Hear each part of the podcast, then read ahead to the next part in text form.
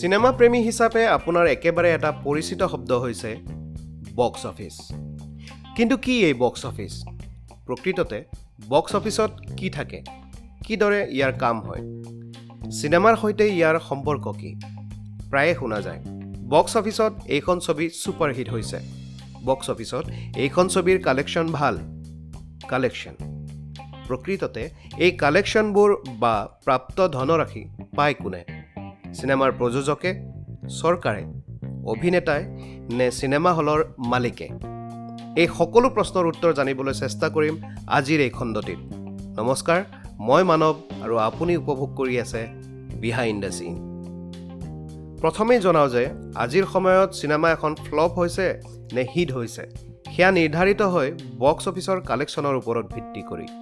সহজ ভাষাত যদি ক'বলৈ যাওঁ বক্স অফিচ হৈছে এনে এক ঠাই য'ৰ পৰা আপুনি চিনেমা উপভোগ কৰাৰ বাবে টিকট সংগ্ৰহ কৰিব লাগে।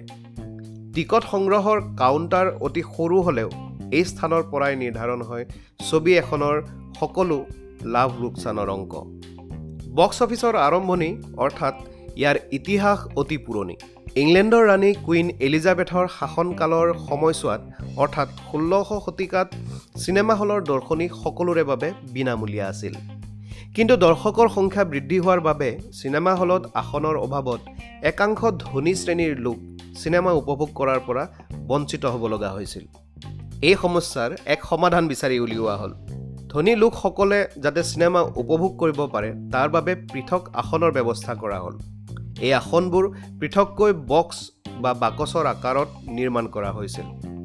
আৰু ইয়াৰ বুকিঙৰ বাবে অফিচৰ ব্যৱস্থা কৰা হৈছিল য'ত টিকট প্ৰদান কৰা হৈছিল। এইসকল লোকৰ টিকটৰ ধনৰ পৰাই ছবি নিৰ্মাতাই উপাৰ্জন কৰিবলৈ আৰম্ভ কৰিছিল। এই বক্স আকাৰৰ ছিট বা টিকট প্ৰদান কৰা অফিচৰ পৰাই পোনপ্ৰথমে বক্স অফিচ শব্দৰ প্ৰচলন হৈছিল। বক্স অফিচৰ লগতেই উইকলি বক্স অফিচ আৰু উইক এণ্ড বক্স অফিচ এই দুটা শব্দৰো প্ৰচলন ঘটিছিল।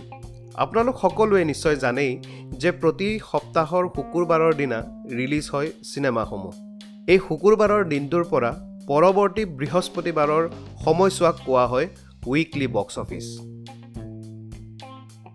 আনহাতে শুকুৰবাৰ শনিবাৰ আৰু দেওবাৰৰ দিনটোত ছবিগৃহত আটাইতকৈ বেছি দৰ্শকৰ ভিৰ দেখিবলৈ পোৱা যায় আৰু এই তিনিদিনত ছবিখনে যিখিনি ধন উপাৰ্জন কৰে তাক কোৱা হয় উইকেণ্ড বক্স অফিচ কালেকশ্যন। আপুনি জানেনে আমাৰ ভাৰতবৰ্ষত দুহেজাৰ ঊনৈছ চনৰ গণনা অনুসৰি ছয়ত্ৰিছ হাজাৰ তিনিশ সাতাইছটা ছিংগল স্ক্ৰীণ আৰু দুশ মাল্টিপ্লেক্স স্ক্ৰীণৰ ছবিগৃহ আছে। এতিয়া প্ৰশ্ন হ'ল ইমান সংখ্যক ছবিগৃহৰ উপাৰ্জনৰ গণনা এদিনত কিদৰে সম্ভৱ? ছবিখন মুক্তি লাভ কৰাৰ প্ৰথম দ্বিতীয় আৰু তৃতীয় দিনা কিমান টকা উপাৰ্জন কৰিলে ইয়াৰ গণনা কেনেদৰে কৰা হয়? বক্স অফিচৰ ধনৰাশি কিদৰে গণনা কৰা হয় সেই বিষয়ে আমি বহলাই জানিম। কিন্তু তাৰ আগতে মই আপোনালোকক জনাব বিচাৰিছোঁ এই গোটেই প্ৰক্ৰিয়াটোত জড়িত হৈ থকা কেইজনমান ব্যক্তিৰ ভূমিকাৰ বিষয়ে। এই ক্ষেত্ৰত প্ৰথমে আমি জানি ল'ব লাগিব ছবিখনৰ প্ৰযোজকৰ ভূমিকা আৰু দায়িত্বৰ বিষয়ে। প্ৰযোজক হৈছে সেইগৰাকী ব্যক্তি যিয়ে চলচ্চিত্ৰ এখনত বিনিয়োগ কৰে। এজন প্ৰযোজকে এখন চলচ্চিত্ৰ নিৰ্মাণত বিনিয়োগ কৰা ধনক বাজেট বুলি কোৱা হয়। ইয়াত অভিনেতাসকলৰ মাচুল টেকনিচিয়ান গায়ক মেকআপ আৰ্টিষ্ট আদি সকলো কলা কুশলীৰ নিৰিখ আৰু অন্যান্য ব্যয়লৈকে সকলো অন্তৰ্ভুক্ত থাকে। এই ব্যয়বোৰৰ বাহিৰেও এখন চলচ্চিত্ৰ সম্পূৰ্ণ হোৱাৰ পিছত প্ৰযোজকে চিনেমাখনৰ প্ৰচাৰ বিজ্ঞাপনৰ খৰচ আৰু শেষত স্ক্ৰিনিঙৰ বাবে যি ব্যয় হয় সেই ব্যয় বহন কৰিব লাগে। এতিয়া জানো আহক ডিষ্ট্ৰিবিউটৰৰ বিষয়ে।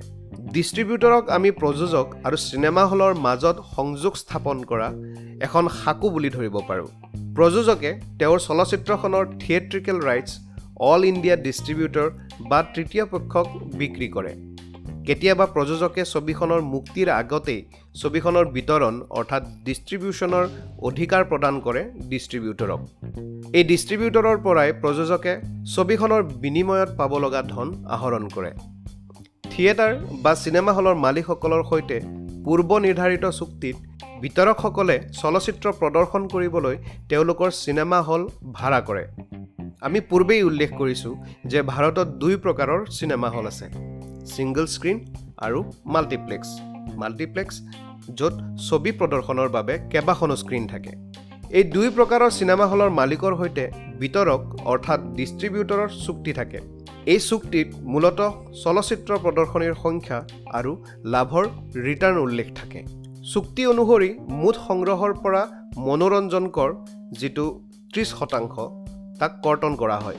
বিভিন্ন ৰাজ্য চৰকাৰৰ দ্বাৰা মনোৰঞ্জন কৰ আদায় কৰা হয় আৰু প্ৰতিটো চাৰ্কিটত ইয়াক বিভিন্ন হাৰত আৰোপ কৰা হয়। মনোৰঞ্জন কৰ পৰিশোধ কৰাৰ পিছত চিনেমা হল আৰু ডিষ্ট্ৰিবিউটৰৰ মাজত হোৱা চুক্তি অনুসৰি ডিষ্ট্ৰিবিউটৰে পাব লগা পৰিমাণটো ডিষ্ট্ৰিবিউটৰক দি দিয়া হয়। ডিষ্ট্ৰিবিউটৰে সাপ্তাহিক ভিত্তিত চিনেমা হলৰ মালিকৰ পৰা ধন সংগ্ৰহ কৰে। মাল্টিপ্লেক্স স্ক্ৰীণৰ পৰা প্ৰথম সপ্তাহৰ সংগ্ৰহৰ পঞ্চাছ শতাংশ দ্বিতীয় সপ্তাহত বিয়াল্লিছ শতাংশ তৃতীয় সপ্তাহত সাতত্ৰিছ শতাংশ আৰু তাৰ পিছত নিৰ্ধাৰিত ত্ৰিছ শতাংশ অংশ ডিষ্ট্ৰিবিউটৰে হলৰ মালিকৰ পৰা সংগ্ৰহ কৰে। সেইদৰে ছিংগল স্ক্ৰীণ হ'লে প্ৰথম সপ্তাহৰ পৰাই ছবিগৃহত চিনেমাখন দেখুৱাবলৈ ডিষ্ট্ৰিবিউটৰক মুঠ সংগ্ৰহৰ সত্তৰৰ পৰা নব্বৈ শতাংশ অংশ দিব লাগে চিনেমা হলৰ মালিকে। বুজাত কিছু অসুবিধা হৈছে চাগে আপোনালোকৰ? আহক এটি সৰু উদাহৰণৰ সহায়ত এই গোটেই প্ৰক্ৰিয়াটো বুজিবলৈ চেষ্টা কৰোঁ। ধৰি লওক যে মাল্টিপ্লেক্স এটাত এখন ছবিৰ টিকটৰ গড় মূল্য হৈছে দুশ টকা। আৰু মুঠ এশজন লোকে চিনেমাখন চাইছিল। আৰু গোটেই সপ্তাহত চিনেমাখনৰ এশটা শ্ব' অনুষ্ঠিত হৈছিল।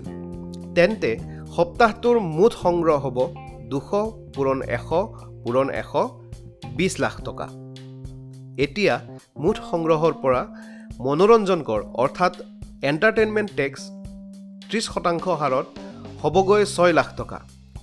এই বিছ লাখ টকাৰ পৰা মনোৰঞ্জন কৰ ছয় লাখ টকা কৰ্তন কৰাৰ পাছত চিনেমা হলৰ মালিকৰ হাতত থাকিব চৈধ্য লাখ টকা। চুক্তি অনুসৰি হলৰ মালিকে ডিষ্ট্ৰিবিউটৰক দিব লাগে পঞ্চাছ শতাংশ অৰ্থাৎ সাত লাখ টকা। সেইদৰে দ্বিতীয় সপ্তাহত চিনেমা হলৰ মালিকে লাভ কৰা মুঠ ধনৰ বিয়াল্লিছ শতাংশ আৰু তৃতীয় সপ্তাহত সাতত্ৰিছ শতাংশ আৰু তাৰ পিছত নিৰ্ধাৰিত ত্ৰিছ শতাংশ ডিষ্ট্ৰিবিউটৰক প্ৰদান কৰে। উল্লেখযোগ্য যে এইদৰে কেৱল চিনেমা হলৰ টিকটৰ পৰাই যে ডিষ্ট্ৰিবিউটৰে টকা সংগ্ৰহ কৰে তেনে নহয়। ছবিখনৰ সংগীত সংগীতৰ চৰ্ত অৰ্থাৎ copyright satellite right overseas subsidy O' T T streaming rights আদিৰ পৰাও ডিষ্ট্ৰিবিউটৰে ধন সংগ্ৰহ কৰে আৰু প্ৰযোজকক প্ৰদান কৰে। এতিয়া আপোনালোকে নিশ্চয় গম পালে বক্স অফিচৰ লগত কিদৰে এখন ছবিৰ গোটেই আৰ্থিক ব্যৱস্থাটো ওতঃপ্ৰোতভাৱে জড়িত হৈ থাকে। এয়াই আছিল বক্স অফিচৰ কাহিনী। আশা কৰোঁ আজিৰ খণ্ডটি আপোনালোকে ভাল পালে আৰু কিছু নতুন কথাও জানিব পাৰিলে। পৰৱৰ্তী খণ্ডত পুনৰ লগ পাম চিনেমাৰ কিছু নতুন কথালৈ। তেতিয়ালৈকে মোক দিয়ক অনুমতি। নমস্কাৰ।